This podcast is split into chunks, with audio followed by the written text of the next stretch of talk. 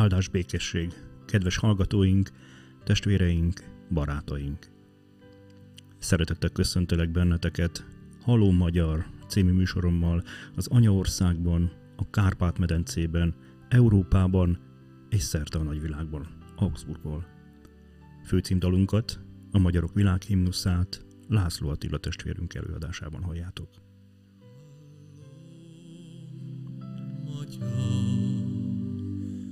Olvasd felej, halló magyar, hallasz felej, bármerre vitt a sors, hív az ősi föld.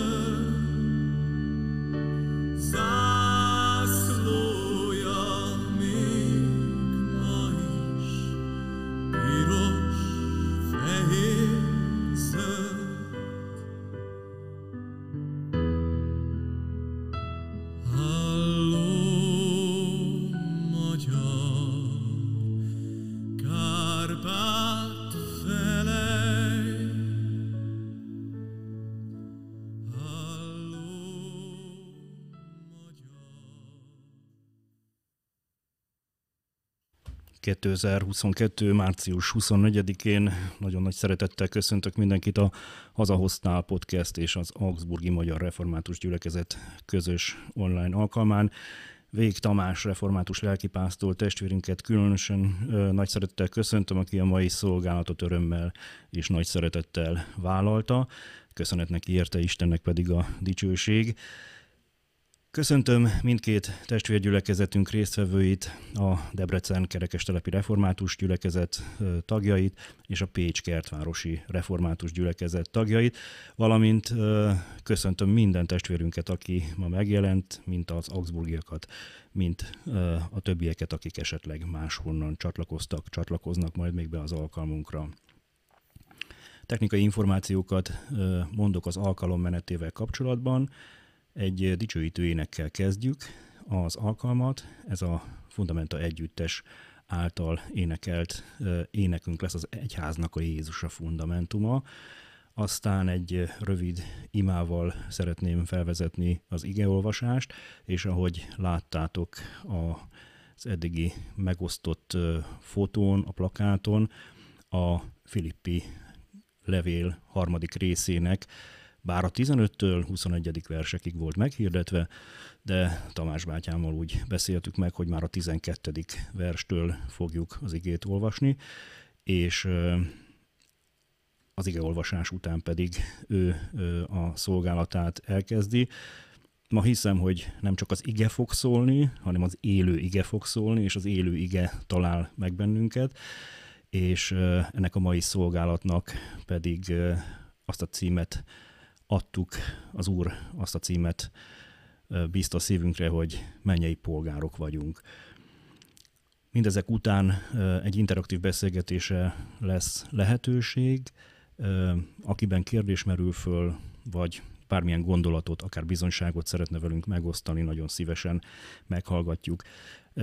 Kedves testvéreknek mondom, ne feszélyezzétek magatokat, tehát akinek esetleg időközben el kell menni, mert valami dolga van, természetesen nyugodtan ki lehet lépni a beszélgetésből, de ö, mi arra bíztatunk mindenkit, hogy maradjon a végéig, hogyha teheti.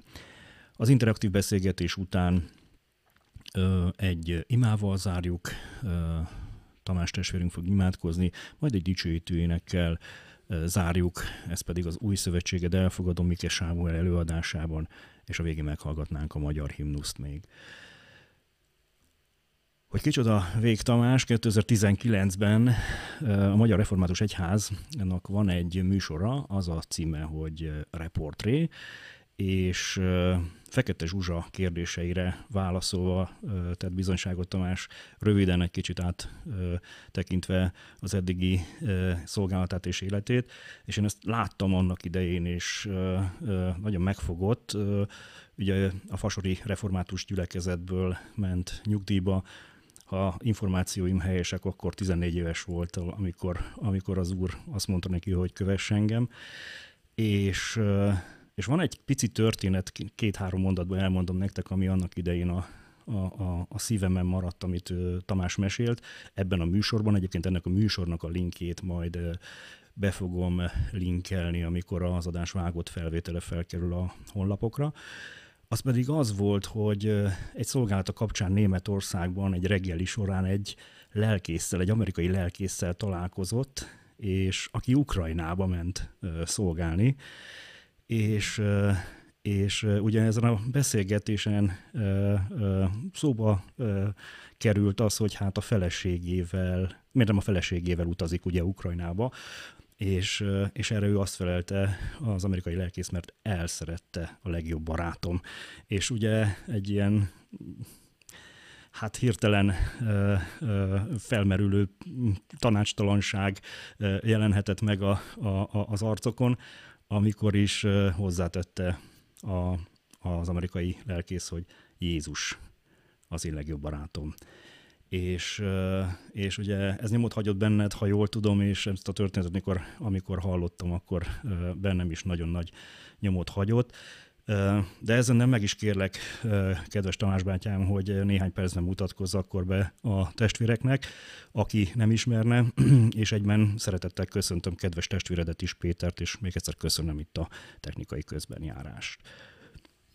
Köszönöm a köszöntést, és már én elfelejtettem ezt a sztorit, de valóban egy ukrán származású lelkészről volt szó, de már idősebb lehetett, mint én most, hetvenöt vagyok, és hát egy hónapra ment evangelizálni, mert kilencvenes évek táján kezdetén volt, ugye, amikor nyíltak a kapuk, és mondta, hogy megkért az én uram, hogy menjek át egy hónapra, hajóra, missziós hajóra.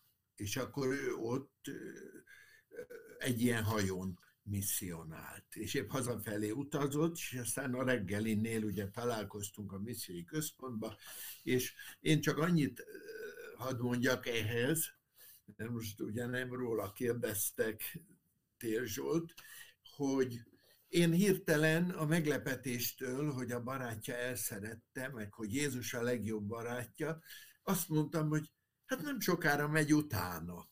Hát ez mondjuk így testvérileg halva természetes, de ott a reggelinél egy kicsit olyan volt, mint akiből úgy meggondolatlanul jön, hogy hát hamarosan meg hol, hát itt tart már az öregségével.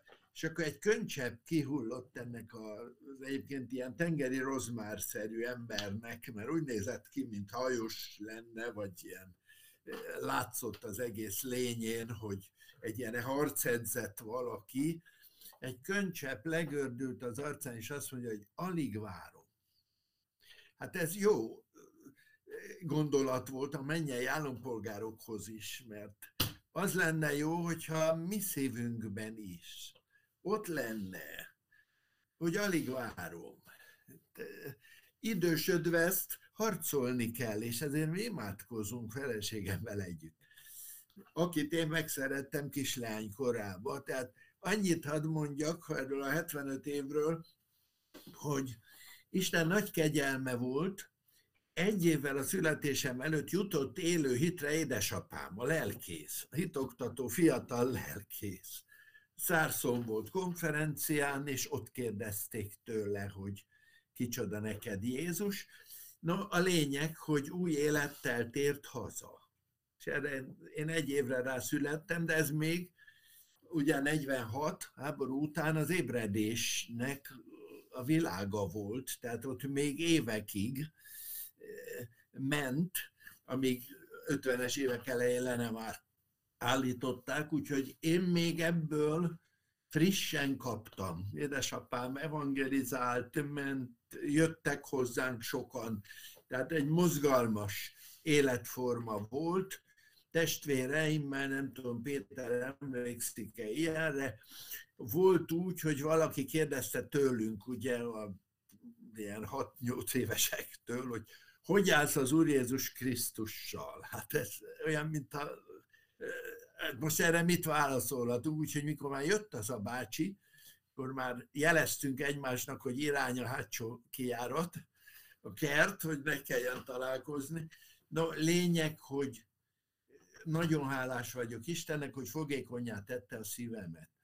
És én így utólag visszatekintve látom ezt, fölfedezem emberekbe, hogy van, akinek valami nagyon szomjas, fogékony a szíve. Nem tudja, hogy a másik hogy van, de ő úgy tapad az igére, és segédlelkészek, rendre hívő embereket hívott édesapám. No, lényeg, hogy a római olimpia idején tizenhárom-tizennégy éves voltam, amikor megérett bennem, hogy szeretném Jézust követni. Szeretnék az ő keresztjénél megállni.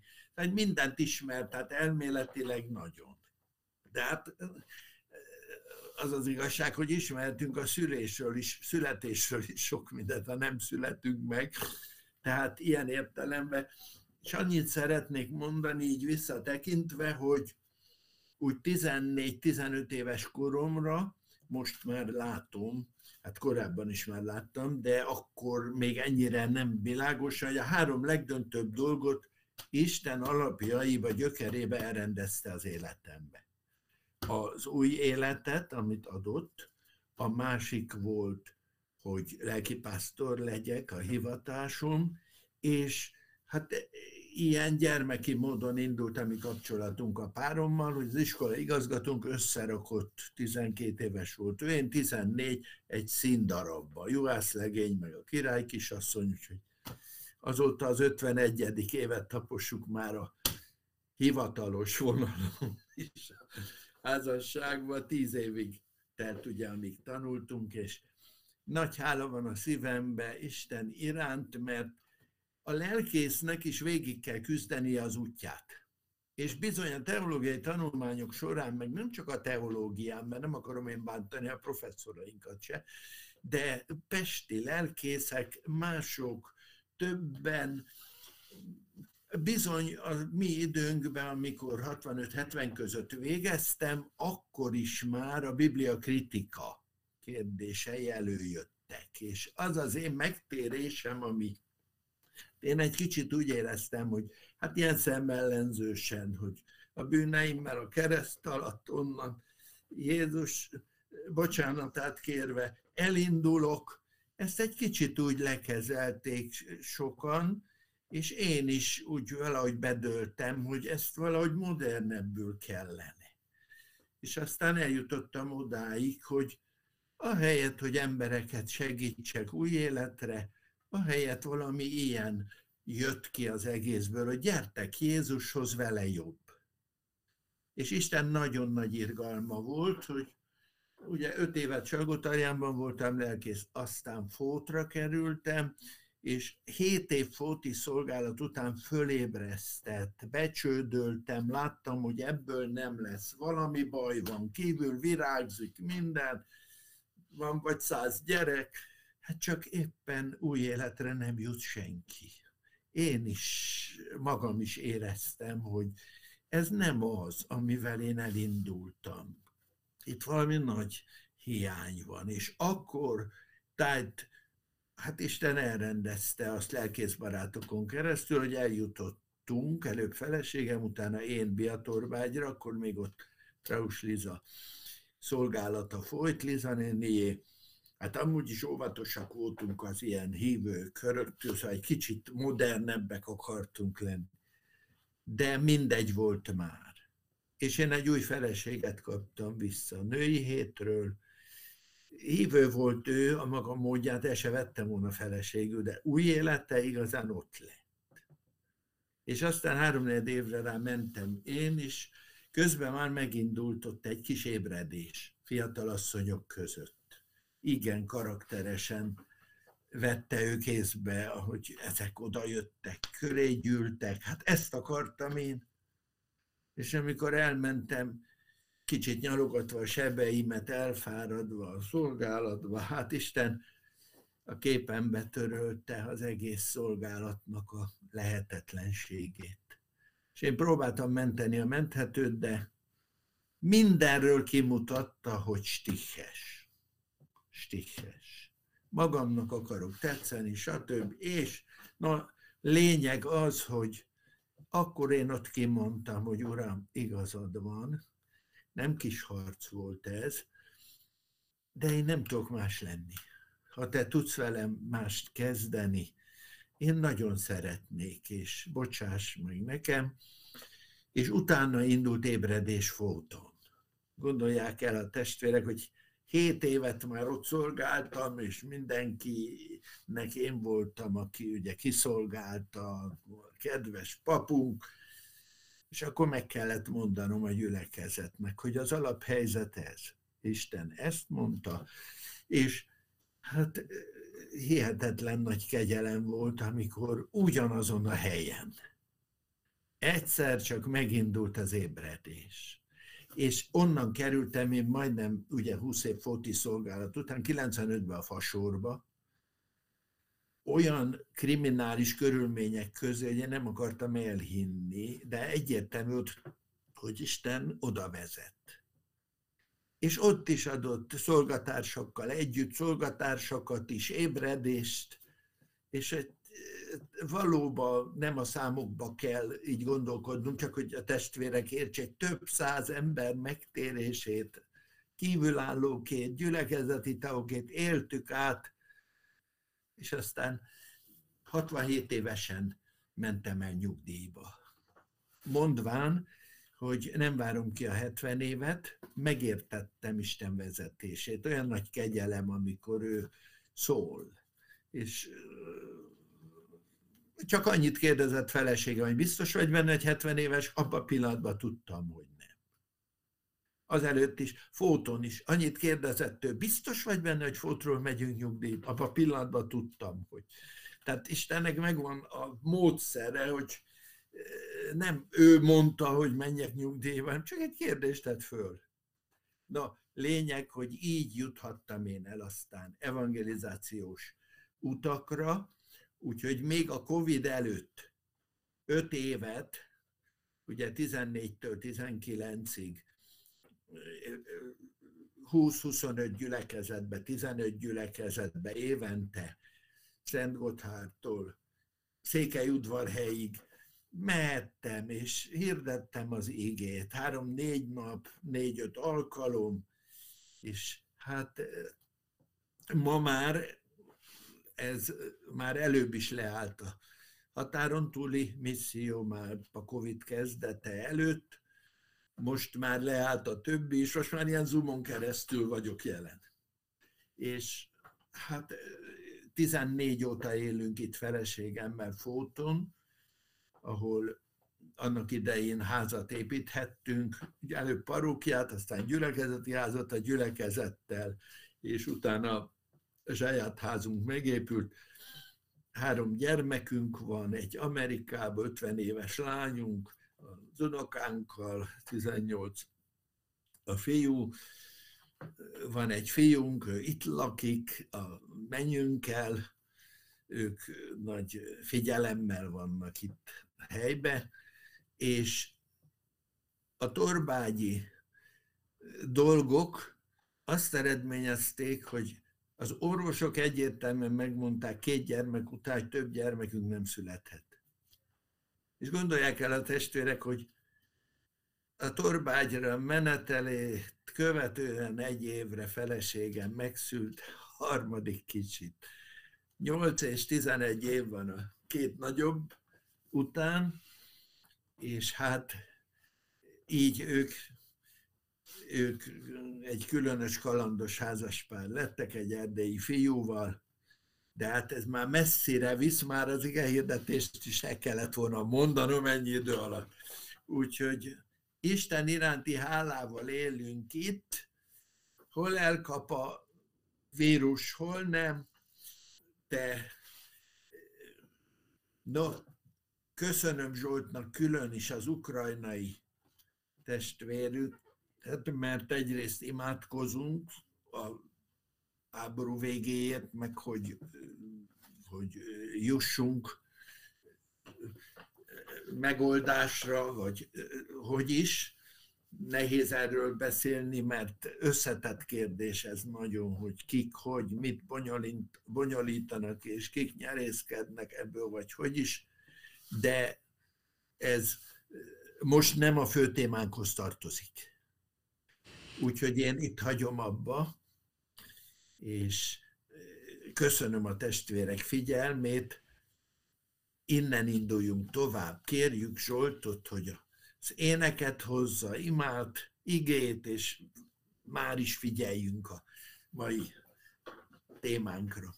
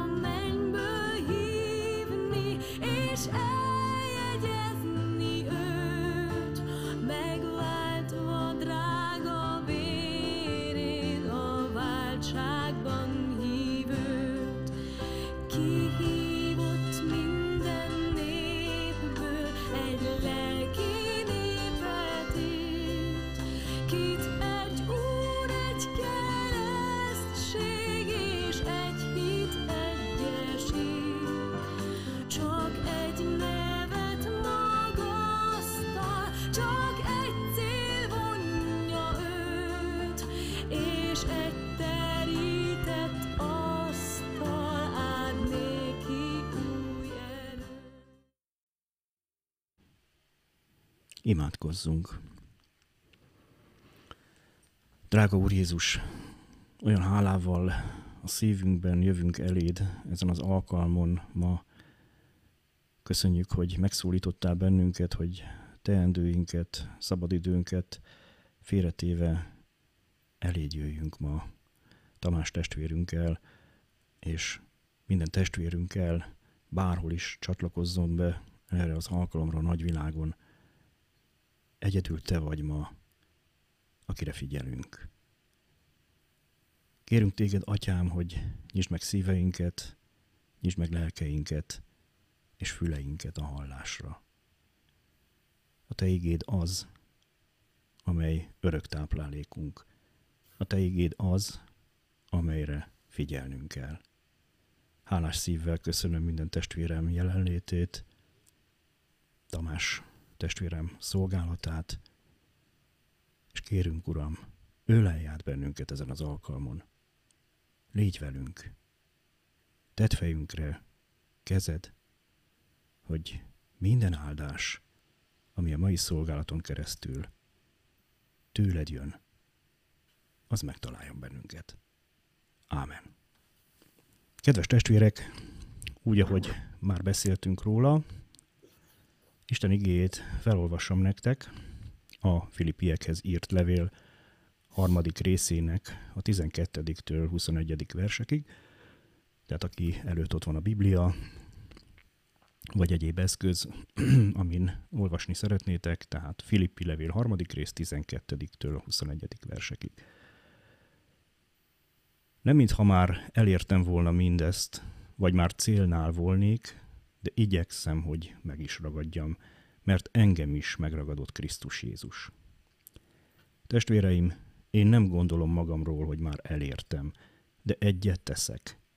Ami mögöttem van, azt elfelejtve, ami pedig előttem van, annak nekifeszülve futok egyenest a cél felé, Isten mennyei elhívásának Krisztus Jézusban adott jutalmáért. Akik tehát tökéletesek vagyunk, így gondolkozunk, és ha valamit másképpen gondoltok, azt is kinyilatkoztatja majd Isten nektek, de amire eljutottunk, ahhoz ragaszkodjunk. Legyetek követőim, testvéreim, és azokra figyeljetek, akik úgy élnek, ahogyan mi példát adtunk nektek. Mert sokan élnek másképpen, akikről sokszor mondtam nektek, most pedig sírva is mondom, hogy ők Krisztus keresztjének ellenségei, kárhozatra jutnak, a hasuk az Istenük, és azzal dicsekszenek, ami a gyalázatuk, mert földi dologgal törődnek.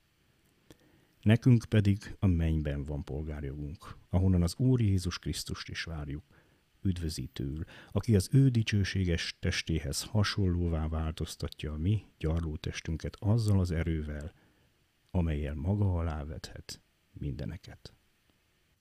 Szeretett testvéreim, nagyon jó lenne, ha ma mindnyájan megragadhatnánk valamit abból a dinamizmusból, ahogyan Pál élte a hitét. Induljunk a címtől. Mennyei állampolgárok vagyunk.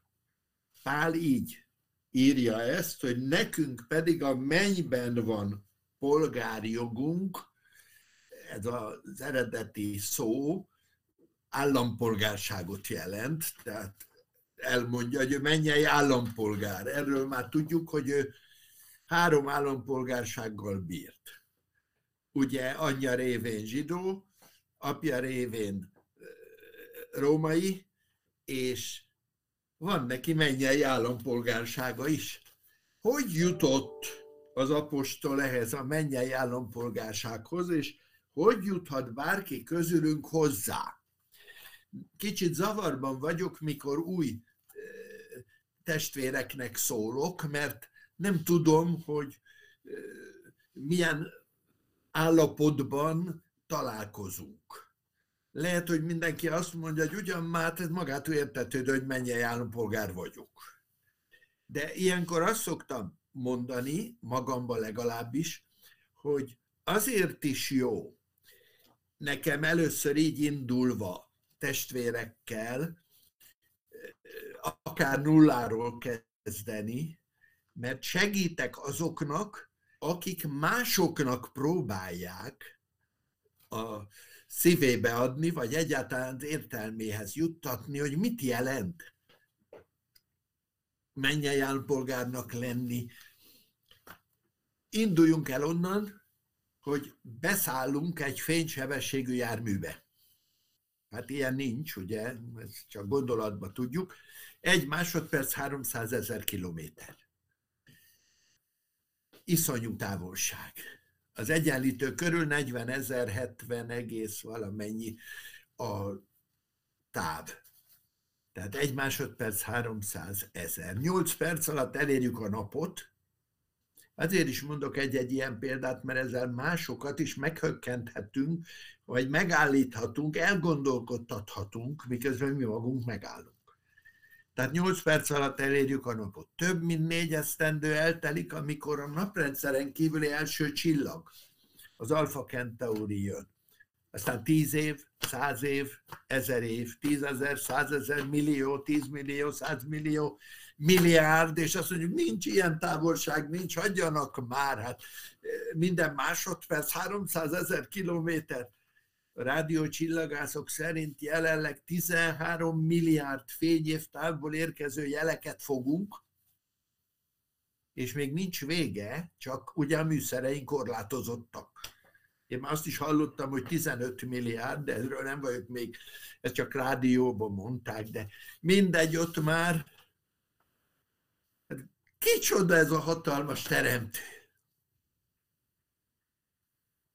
tizenhárom milliárd év minden másodperce háromszázezer kilométer. Iszonyú belegondolni. És ez a hatalmas teremtő itt ezen a földön. Ezen a semmi földön. Olyan életet teremtett, hogy már amit lehetett, majdnem elpusztítottunk, és még mindig üzemel. Hihetetlen, hogy nem kezdem mondani, mert elviszi az időt, de tele vagyok én is olyan példákkal, de testvérek is, hát látják, tudjuk, hogy mit jelent, hogy minden hópehely hat szögletű, de két ugyanolyan mintázatot még nem találtak.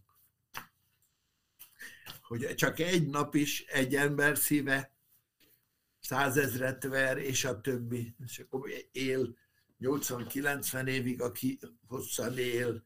De hát nem kell mondani a természet, a teremtett világ csodáit, hogy micsoda rendet adott az Isten. És itt jutunk el a Bibliánkhoz, mert nem csak, hogy rendet adott az Isten, hanem használati utasítást is. És az írásbeliség kezdetén indult a Biblia lejegyzése, és pontosan nem is tudjuk, hogy melyik részekkel először, de ezerötszáz éven át kaptuk. És ha ezt a használati utasítást nem kapjuk, akkor fogalmunk sincs, hogy hogy gondolta el Isten az egészet. Itt is egy pillanatra adálljunk meg. Egyszer egy teológiai professzort kérdezett egy világi riporter, hogy honnan veszik a keresztjének, hogy Istentől ihletett a Biblia. Azt mondja, két választ adok. Egy, benne van. A teljes írás Istentől ihletett. Hát elnevette magát a riporter. Ne haragudjon, hát ha a szakácskönyvbe beleírnák, hogy Istentől ihletett, akkor, akkor ez, hát úgy valami ilyet mondott a professzor, hogy körülbelül vártam ezt a választ. De mondom a másodikat. Évezredek alatt millió és millió ember életében működik. Működött és működik, ami a Szentírásban benne van. Azt mondja, na ez már elgondolkoztatóbb, úgyhogy ha ez a könyv nem Isten igéje, el vagyunk veszve. És itt voltam én is elveszve, ha visszamegyünk a nyolcvanas évek elejére, amiről szóltam, mert a Biblia kritika dolgaival kikezdték szépen a számomra a Bibliát. Észrevétlenül belesétáltam abba, hogy már nem szorít be bármelyik ige. Ez már, mert hát ez Petolda, ez innen, ez úgy, ezt az egyház íratta hozzá. Ez, testvéreim, itt a baj. Én ma már tudom, ha a Szentírás nem Szentírás a számunkra, akkor ki-ki azt gondol, amit gondol. Hát akkor relatív az egész. És ez a baj, a nyugati egyházakban különösen, de már terjedt mindenfelé. Ha Isten igéje nem ige, én így szoktam mondani, hogy ha a bűn nem bűn, az ige nem ige, Krisztus nem Krisztus, akkor, akkor mehetünk, ahova akarunk. Akkor nagyon nagy baj van. No, és hát Isten igéje elénk adja világosan. Már második oldalon ott van, hogy Isten az embert úgy képzelte el, hogy az ő országában él. Azt mondja, hadd mondjam én neked, mi a jó, mi a rossz. Ugye hát emlékezünk a bűneset történetére, ahol, illetve még előtte a, elhelyezte Isten az Éden kertjébe, az ő uralma alá, szeretett uralma alá. Tehát az ember igazi helye, mint halnak a vízben, az Isten irányítása alatt van, amivel ő véd és eligazít. Nem basáskodni akar fölöttük. Hihetetlen lehetőségeket adott a kreativitásra az embernek. Nem teremtett repülőt az édenkertbe, és a többit, de azt mondta, hogy figyelj rám, az én országomban, ugye az ország úrság, Isten uralma alatt. Van egy képem, amit szerintem nagyon sokan ismertek. Ezen a képen ott van egy kereszt a trónon. Ez pedig azt jelenti, hogy az Úr uralkodik. Ez a normál. Én pedig figyelek rá. A másik két képen átvettem. Na tudjuk, a bűnesetben Kiléptünk Isten országából, elvesztettük ezt az országot. Hát azért kóvályog az ember ebben a világban, mert nincs a helyén. És itt jön a nagy örömüzenet, ugye ezt nem kell, ezt nem feltételezem, hogy bárki ne tudná, hogy úgy szerette Isten a világot, hogy az ő egyszülött fiát adta, hogy a kész őben el ne vesszen, hanem örök élete legyen.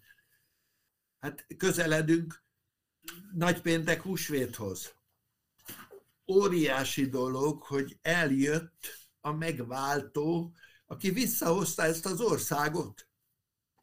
Hát ez volt az első mondata a Márk egy tizenötben, így kezdi Jézus. Betölt az idő, elközelített hozzátok, ide jött az Isten országa, ő benne. Térjetek meg, térjetek vissza, lépjetek be, és higgyetek az evangéliumban. Visszahozta az elvesztett országot.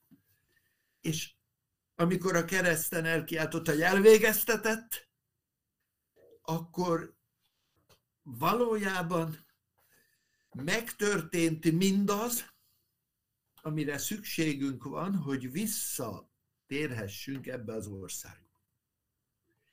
És hát ennek a csodájába részesült Pál, mert Jézus megnyitotta Isten ország ajtaját. Van egy ilyen ének is, hogy a paradicsom ajtaját nékünk megnyitottam. Az ember becsapta maga mögött. Faképnél hagyta Istent, és kóvályog ebben a világban.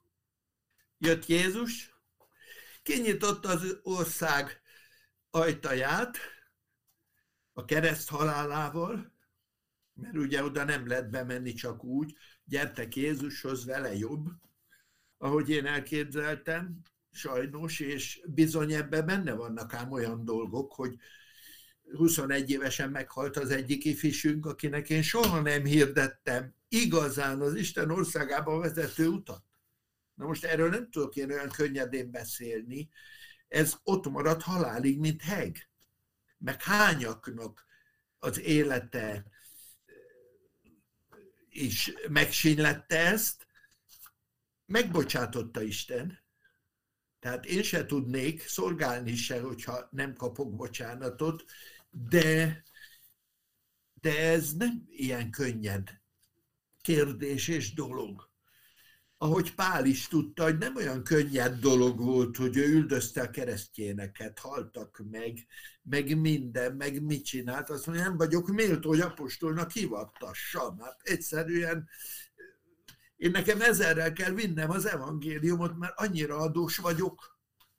Na erre, erre jó volt a mínusz az életébe, és én is sokszor elgondolkoztam, hogy Uram, nem ment föl engem, de a Róma nyolc huszonnyolc, hogy akik Istent szeretik, minden összedolgozik arra jóra, és nem igazol, de téged igazol a te kegyelmedet, hogy, hogy utána annyira egyértelművé tette a számomra, hogy hiába magyaráztak lelkésztársak, meg az egyházon belül is hiába voltak különböző nézetek, én tudtam, hogy más út nincs. Pláne mikor átéltük sorba az emberek életében, hogy ő is megszabadult. Pedig hát fejjel lefelé fogta a Bibliát, amikor csendes hétre elküldtük. Hát egyszerűen nem tudta, de vágyott. Visszahozta ezt az országot, megnyitotta az ajtót, és ahogyan születéssel leszünk állampolgárok, alapjáratban, újjászületéssel leszünk az Isten országa állampolgárai. És hát tudjuk, mikor fordult meg Pálnak az élete. Hát ott a damaszkuszi úton. Amikor Jézus belépett az életébe, és elküldte Anániást is, hogy ezt az embert segítse, a bűneit letenni, keresztelje meg, segítse be Isten országába. És ott a bűnbatyuját letette, és befogadta Jézust. És amikor valaki Isten országa polgára lesz, az alapkérdés, mit akarsz, Uram, hogy cselekedje? Ugye azt megtaláljuk, hogy Pál kimondta ezt ott, de nem csak ennyit. Az egész életén át, ott van az élete fölött ez a mondat, hogy mit akarsz, Uram, hogy cselekedje. Akárhol állítjuk meg az élete filmjét.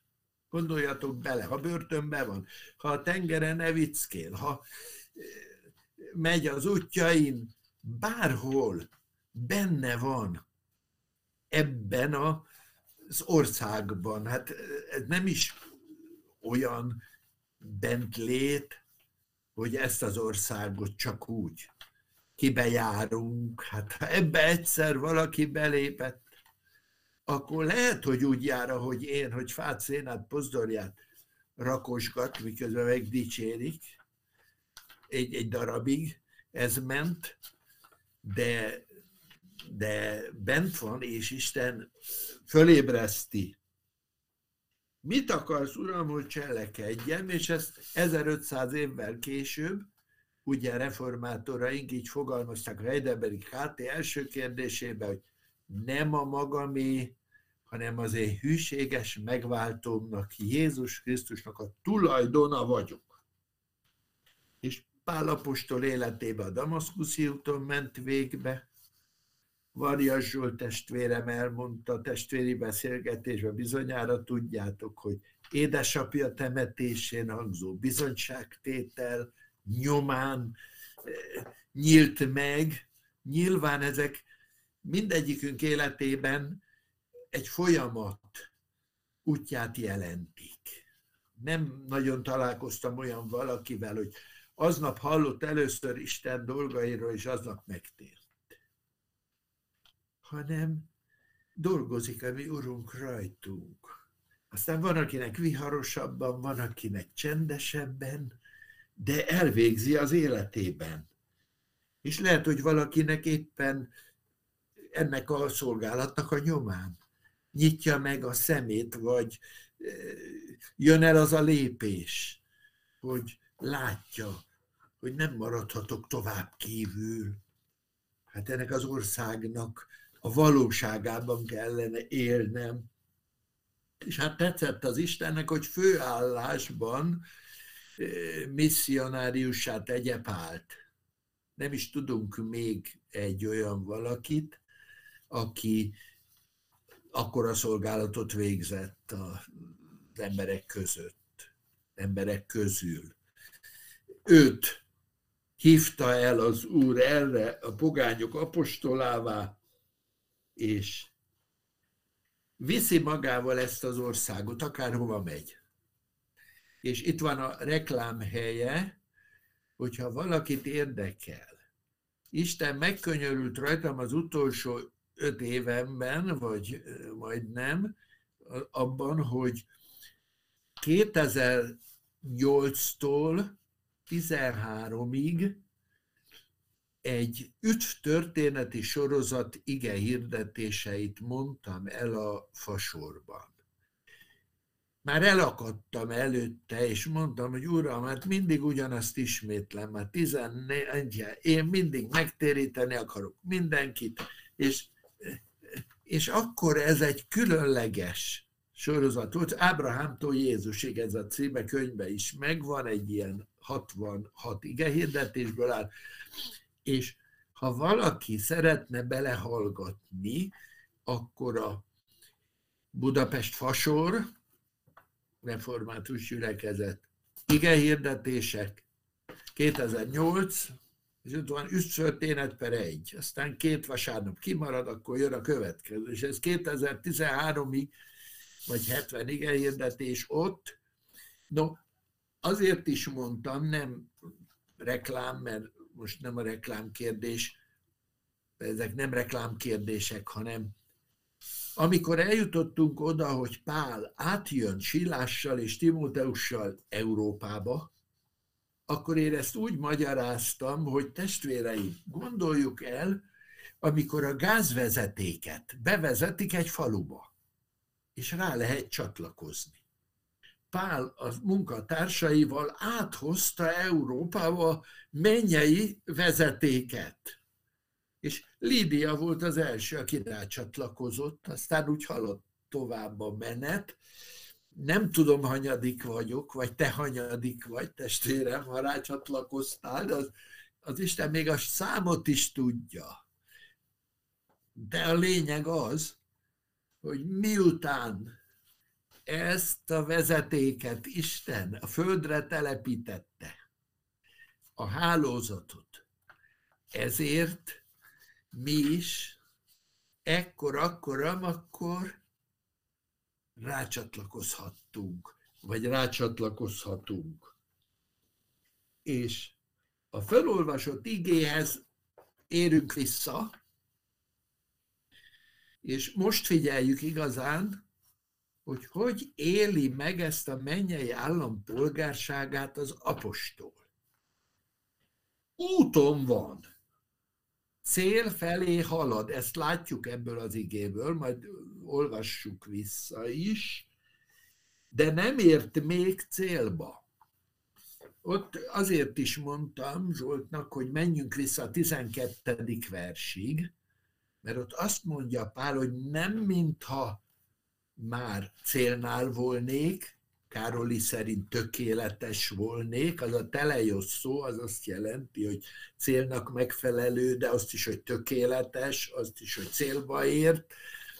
Tehát az új fordításban ugyan nem, mintha már célnál lennék, de most vegyük úgy is, hogy mintha már tökéletes lennék, és itt kell valami lényegeset megértenünk a hívő életünkre nézve. Amikor valaki Isten országába belép, akkor nem ő változik meg, hanem az ő ütött-kopott élete egy mennyei hálózatba kerül. És ennek a hálózatnak a hatása hozza a változást az életében. Ezért olyan döbbenetes, hogy amikor meggyöngül a hálózat hatása, amikor az áramkörből kiesünk, egyszer csak döbbenten látjuk, hát már megint olyan vagyok, mint az előtt. Hát már megint úgy beszélek, úgy veszekszem, már megint úgy rácsavarodok arra, ami azelőtt olyan bálványszerű volt. Hát mi történt itt? Hát az történt, hogy bennünket, amikor Isten gyermekeivé leszünk, Isten országába lépünk, akkor bedugtak a konnektorba. És ez óriási változás. Hát azt, azt hiszem, nem kell senkinek mondani, hogy micsoda különbség. Különböző érzelmi típusok vagyunk, de hát olyan nincs, hogy valaki át ne élte volna az új élet örömét, békességét, ne tapasztalta volna, hogy valami olyan megy végbe az életembe, ami nem telik tőlem. És ez az óriási kincs, hogy ez a hihetetlen nagy energiaforrás, ez egyszer csak a rendelkezésedre áll. Azaz, hogy te állsz a rendelkezésére, mert hiába akarom én úgy átvenni, hogy majd amit én elképzelek, arra fogom használni. Az nem fog menni.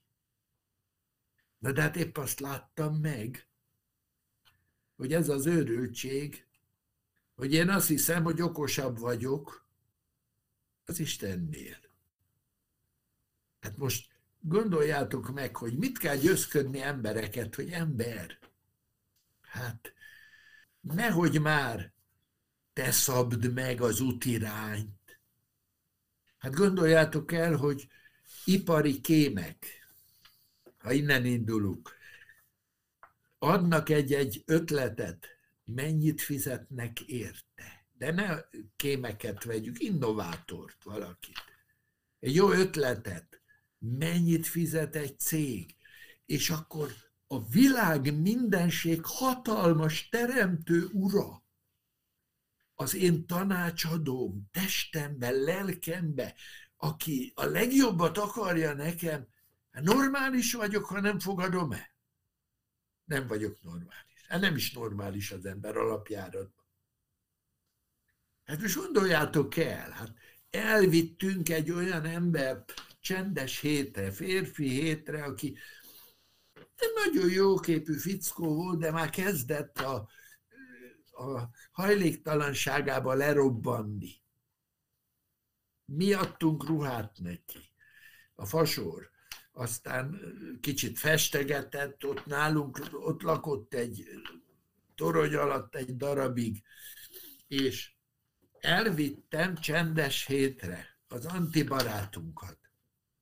És a hét közepén, mert nagyon értelmes fickó volt, figyelt, mondom, Antikám, nem kellene átadni a szívét Jézusnak? Lelkész úr, nagy a tét! Hát azt hittem, eldobom magamot helyben, mondom, hát Anti, hát még a ruhát is miattuk magát. Mit vesztett már? Mondja meg nekem. Hát egyszerűen nagy a tét, hogy én át, és nem adta át az életét. És gondolják meg a testvérek, hogy a nyugdíjba menetelem előtt pedig az körülbelül eltelt egy tíz-tíz év, vagy valamennyi attól, hogy a csendes héten az Antival megfordultunk. Megyek a kocsival a hetedik kerületbe, ott a Damjanics utca, meg a Dózsa György út kereszteződésénél. Zöld lámpa, a lámpánál jön valaki a fedél újsággal. De ismerős ez a valaki. Egyszer csak leesik a tantusz, hát ez az Anti. De addigra már zöld lett, piros volt, zöld lett, és menni kellett tovább. Azon döbbentem meg, hogy az Anti a tíz év alatt harmincat öregedett. Mondom, ki ez az öreg ember? Értitek? No de vegyük át a saját életünkre, ha nem is öregedtünk tíz év alatt harmincat, hanem harminc alatt harmincat. De hát gondoljuk meg, hogy ki a tanácsadónk. Féltjük az életünket ettől az úrtól. Na, na már most nehogy, mert akkor belőlünk is egy ilyen földönfutó misszionárius csinál, mint Pálból. Hát kérdezzek Pált, hogy megérte neki. Azt mondta, hogy mindent kárnak és szemétnek ítélek. Azért a programért. Egyszerűen nehéz megérteni, mert hát én nem kívántam volna, hogy ötször kapjak negyvenet egy hiány. Háromszor a tengerbe ott vergődjek éjjel-nappal, meg a börtönök, meg a nem tudom én mi. De valami olyan kincset kapott az apostol, hogy egyszerűen azt mondja, hogy most is kárnak és szemétnek ítélek mindent az én Uram, a Jézus Krisztus ismeretének a gazdagságáért. Értitek, hogy itt valami, és hogy ez az apostol ebből a forrásból él. Őnála is megakadt a menet, amikor rádöbbent, hogy a betegség hogy kínozza, és akkor imádkozik, ugye kettő Korintus tizenkettőben van. Imádkozik, hogy háromszor könyörögtem, hogy múljék el, megmagyarázta az Úrnak, hogy jobban tudnék szolgálni, és a tő... Mi volt a válasz? Elég néked az én kegyelmem, mert az én erőm erőtlenség által ér célhoz. Le kell gyöngítenem téged, Pál. Hát most gondoljátok el, azt mondjuk, hogy semmi vagyok, hát most inkább felerősíteni kellene. Azt mondja az Úr, felerősítelek, de előbb legyöngítelek, hogy ne oszd az észt. Hát ne te legyél már, aki... És itt látjuk, ahogy azt mondja, akik tökéletesek vagyunk. Hoppá!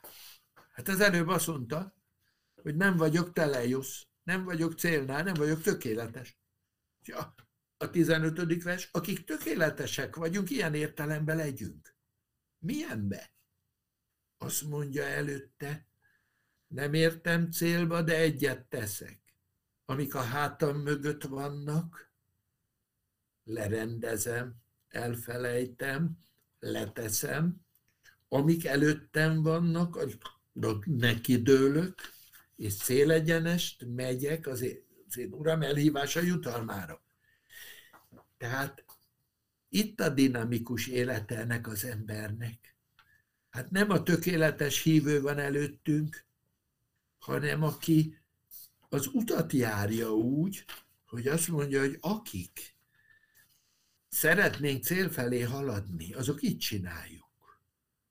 Hogy szépen a következő soron lévőt rendezzem, csináljam, az Úr elénk adja, hogy ne húzzanak vissza a bűneim, hogy ne álljak le, hogy most én hogy fogok szolgálni, amikor a Józsi, ugye az ifibe, hogy ezt le kell tennem, oda kell hagynom az Úr kezébe és a keresztje alá.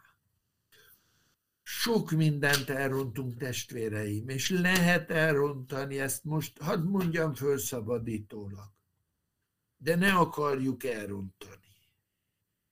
Ne akarjuk, de, de ha már elrontottuk, akkor ne vérezzünk el benne, hanem onnan induljunk tovább. Ami mögöttem van, ami meg előttem van, igen. És ezt látni az apostolnál, hogy egy erőtérben működik, az Úrban. Ugye, hogy ismerős ez a kifejezés. Örüljetek az Úrban mindenkor. Ő épp a börtön körülmények között mondja ezt. Mindenre van erőm, nem magamban, a Krisztusban. A ti munkátok nem hiába való az Úrban. Én úgy szeretem, hogy benne van az is a, a Bibliában, Pál apostol írja a tesszalonikaiaknak, hogy mert ti követői lettetek az Isten gyülekezetének, amely Judeában van, és a Krisztus Jézusban hisz. Két hely meghatározás. Judeában, Krisztus Jézusban. Megvan mind a kettő. Augsburg és környékén, meg amerre szétszóródott a magyar, vagy Fóton. Nagyon fontos sokszor az a hely meghatározás, hogy Judeában, Tesszalonikában, itt-ott. Na de még fontosabb, hogy a Krisztus Jézusban.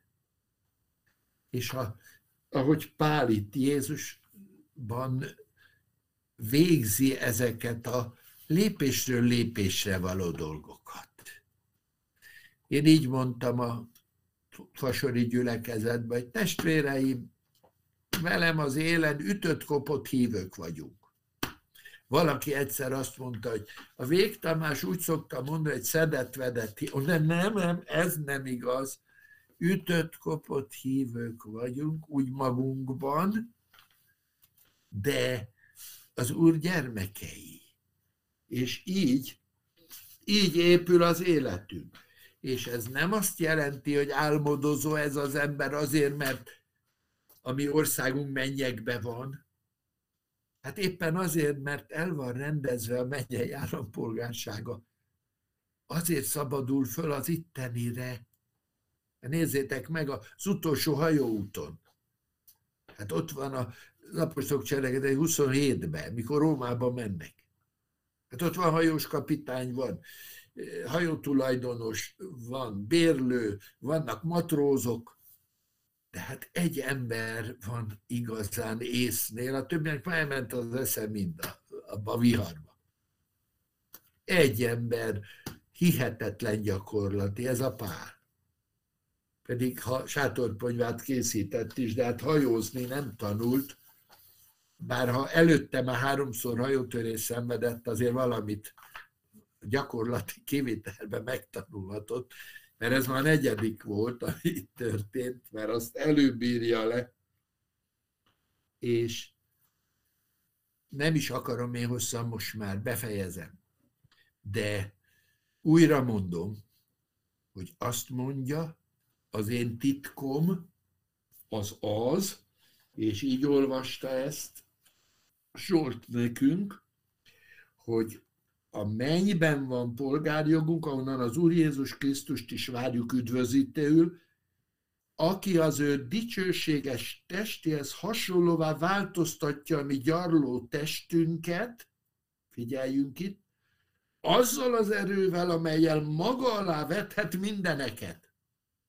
Azzal az erővel, amit most is a te életedben, meg az enyémben tud, ha ő cselekszik.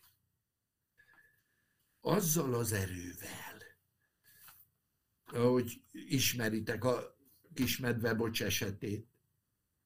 Ugye, hogy az anyja kioktatta, hogyha jön az oroszlán, üvölts akkorát, amikor a torkodon kifér, és akkor elmegy az oroszlán. Na, jött az oroszlán, üvölt a bocs, rettentő nagyot. Az oroszlán megfordul, elmegy. Kezdi kihúzni magát a bocs, hát igen, csak hátrafordul, és kiderül, hogy ott áll az édesanyja mögötte, és ő üvöltött egy retteneteset, mert a bocsnak a kis vékonyka hangjától az oroszlán nem esett volna kétségbe. Érted, testvérem? Hát te mennyei állampolgárként, nehogy már kétségbe ess, meg nehogy már elbizakodj. Mind a kettőtől meg akar kímélni Isten, mert ő akar dolgozni. Csak hagyjad velem együtt, és bizony ez olyan nagy ajándék, hogy hát mondjam, most hat hónapból három hónapot betegen töltöttünk. Azért is maradt el a múltkori két héttel előtti. Azóta a harmadik futam. A négy éves kisunokánk. Egy napra, két napra ide fogadtuk hozzánk. Hát nehéz unoka, közeli egy órára vannak. Kibírni azt. Na de behozta az odából. Háromszor egymás után padlóra küldött. Egy hónapot töltöttünk, de biztos Covid is volt benne, mert nem nagyon vizsgálgattuk. Volt kisebb vizsgálat, az nem negatív volt. De azt szokták mondani, hogy a Covidnak egyik jellemzője, hogy nem érzünk ízt, meg stb. Hát mi éreztünk ízt, csak nem volt életkedvünk. Én soha az életben ennyire elesett nem voltam. És mikor átélem, mondom, uram, hát, hát mi lesz így? Hát még csak hetvenöt vagyunk, de hát minden nappal hát egyre lejjebb. És olyan jó volt erre gondolnom. Azóta már visszaadta az életkedvemet, látjátok, pattogok. De arra gondolnom, hogy ugye mondtam, három gyereket, a két lányt két oldalról. A lányokkal is, a fiúval is ott birkoztunk meg, de lányokat meg dobáltam mindig, én futballkapusnak készültem, meg voltam is félig meddig, amíg tüdőműtétem nem lett tizennyolc évesen. Na, dobálom a lányokat. Az egyik önfeledten hagyta magát. Én dobom, fogom, minden.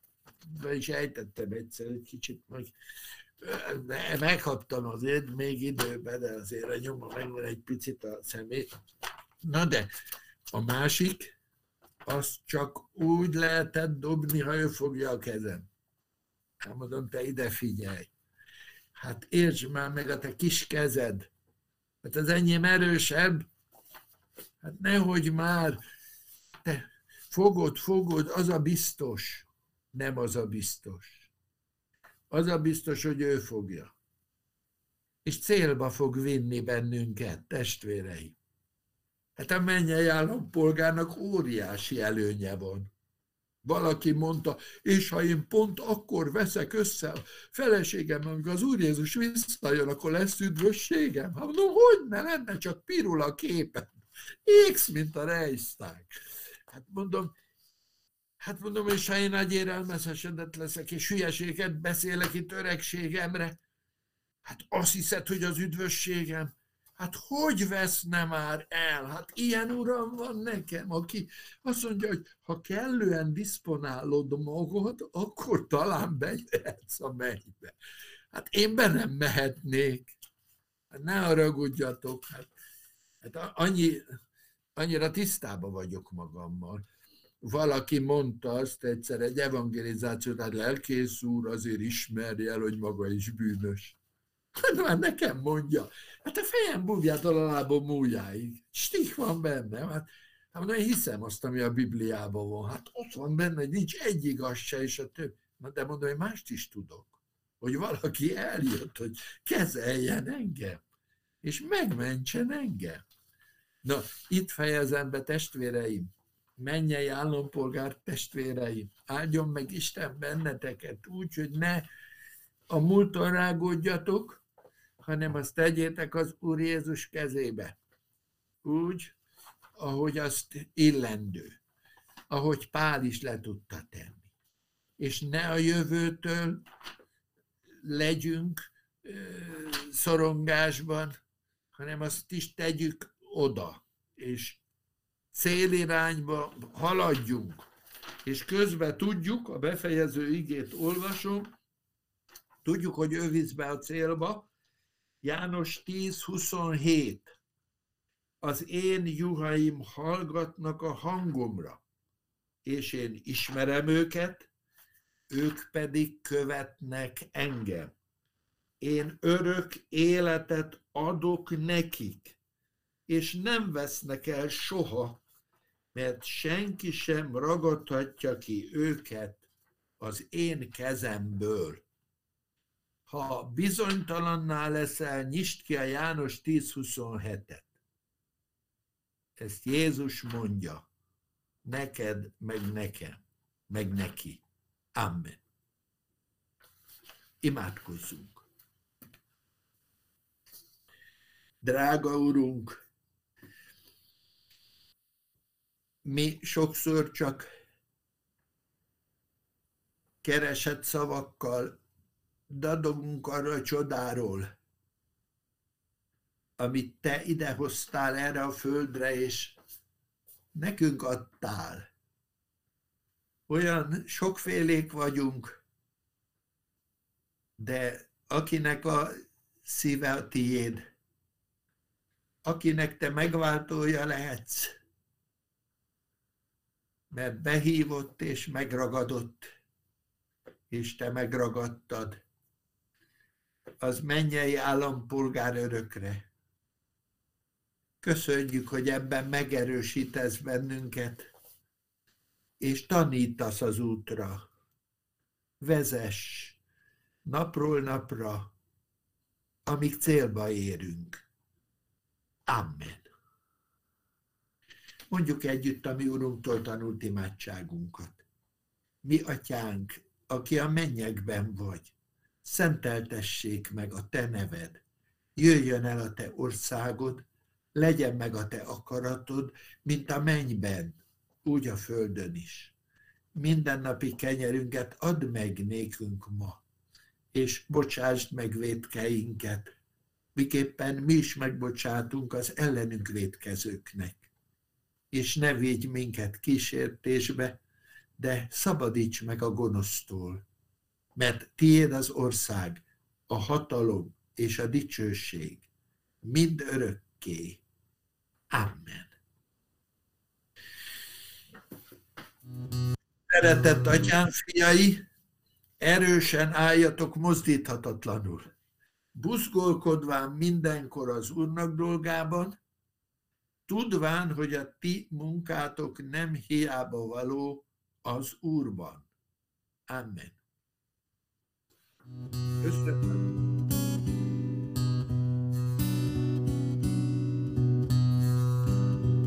új szövetséget elfogadom, magam egészen odaadom. Nem tartok semmit, legyen tiéd, félelmeimtől irgalmad véd.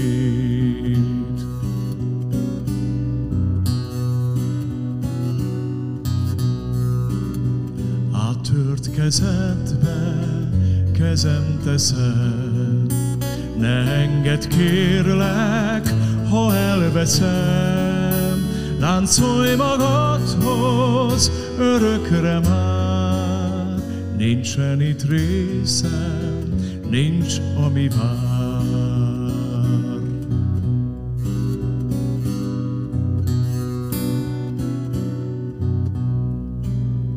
Hű lenni nékem, tudom nehéz, de szívem lássad, hű lenni kész.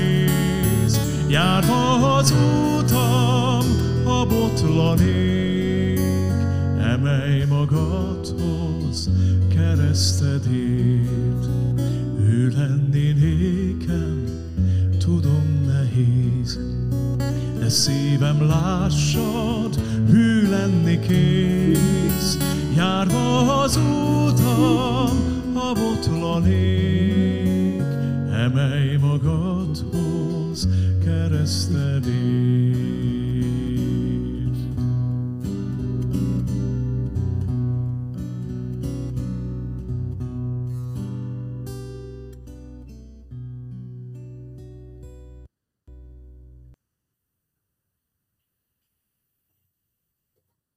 Na, áldjon meg Isten benneteket, mert ti nem köszöntök el tőlem, de én azt hiszem, hogy hagyni kell azért élni tovább a magyarokat.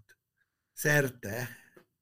Úgyhogy az igét ne szórjátok el, de a testvéri örömmel, szeretettel ismertem meg így.